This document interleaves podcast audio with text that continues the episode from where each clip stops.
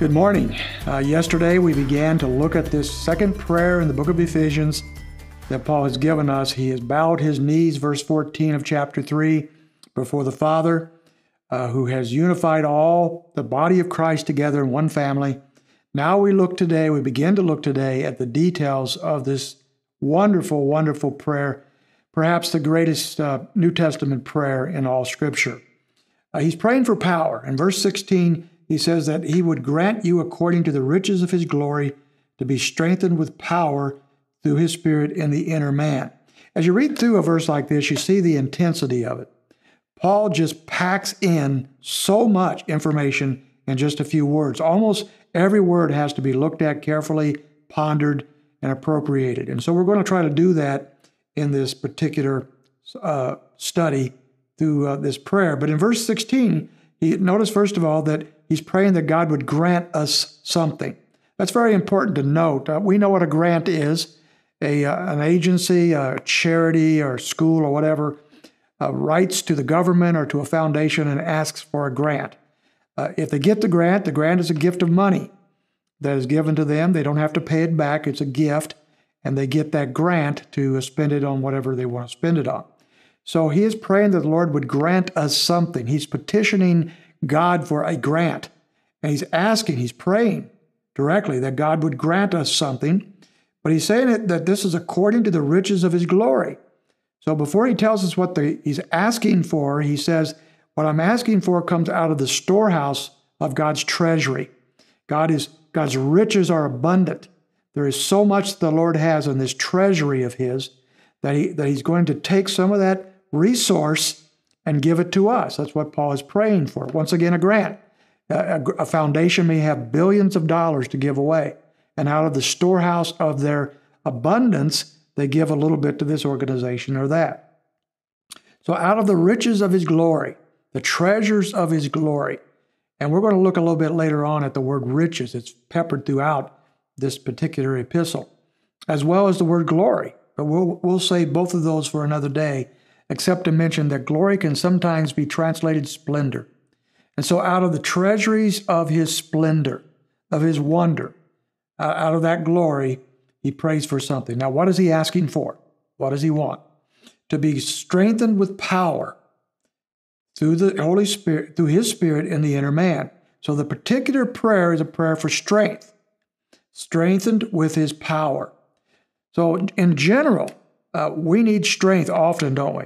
There are times when we're weak, there's times when we doubt, there's times when we're tempted. Right now, in the uh, history of America, with all the things that are going on with the coronavirus, as well as the uh, unrest in our country, and all sorts of things happening right now, many people are in need of prayer for strength. As a matter of fact, as we go through this, let me remind you to pray this way for yourself and pray this way for those that you know and love and those in the body of Christ. Pray directly that the Lord would grant one another, including ourselves, strength. That's what he's praying for strength with power, to, strength to do something. Now, what we want to know, though, what is the particular? In general, we need strength for, for virtually everything. Scripture says, I can do all things through Christ who strengthens me. But what is the particulars of this prayer? Well, he goes on. He says, through his spirit. So he's not quite there yet. He's talking about the agency that grants us this power, this strength. And that agency is the Holy Spirit. It is through the Spirit of God that, that, that these riches, this strength flows to us who are His people. And He says it happens in the inner man, strengthened with power through His Spirit in the inner man. Now, the inner man is our inward nature.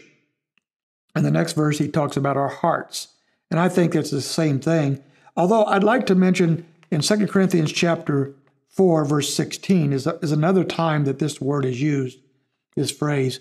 Paul says in 1 Corinthians 4, 16, or 2 Corinthians, therefore we do not lose heart. So here is a time we need strength when we're losing heart, as some are doing today. But though our outer man is decaying, so the, the, our body, our flesh is decaying, and in time our body will let us down. In time our body will weaken, ultimately we will die. So the outer man is decaying, and Paul knew that very well in his particular circumstance. Yet he says, Yet our inner man is being renewed day by day. Same word, inner man.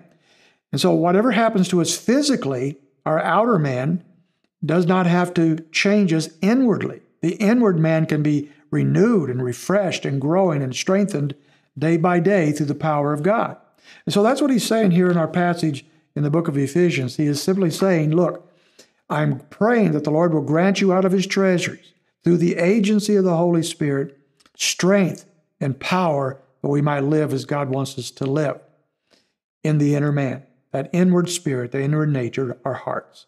So that's the first step, the first point that he's making concerning his prayer. He wants to pray for strength for us in our inner person. As we are growing in our inner person, our, uh, through the Holy Spirit's power, we will have a wonderful life in the Lord. We'll talk to you tomorrow.